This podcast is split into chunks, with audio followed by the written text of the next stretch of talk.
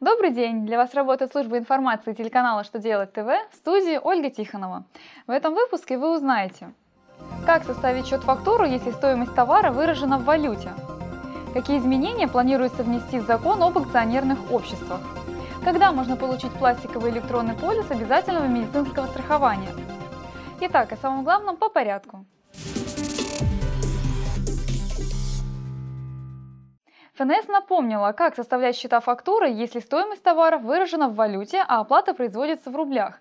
Налоговая служба разъяснила, что в таких случаях счета фактуры заполняются в российских рублях.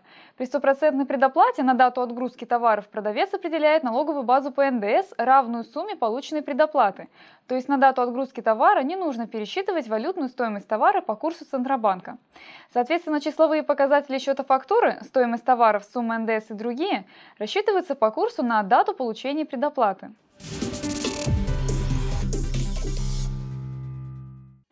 Минэкономразвития прорабатывает законопроект, который бы внес изменения в статью 49 закона об акционерных обществах, решение общего собрания акционеров.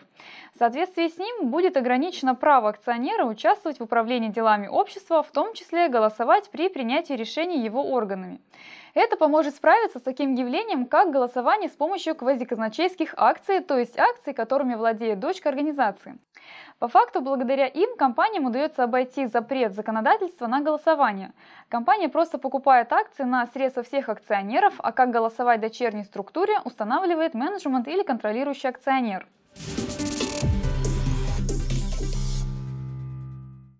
Каждый гражданин, застрахованный в рамках обязательного медицинского страхования в Москве, теперь сможет заменить свой полис ОМС на электронный полис нового образца в виде пластиковой карты.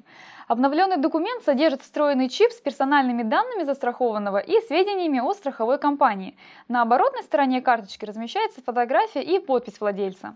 Для оформления полиса нужно обратиться в свою страховую медицинскую организацию. Получить новый документ можно будет через 30 дней. При этом полисами ОМС старого образца можно пользоваться до замены их на полисы ОМС единого образца. На этом у меня вся информация. Благодарю за внимание и до новых встреч!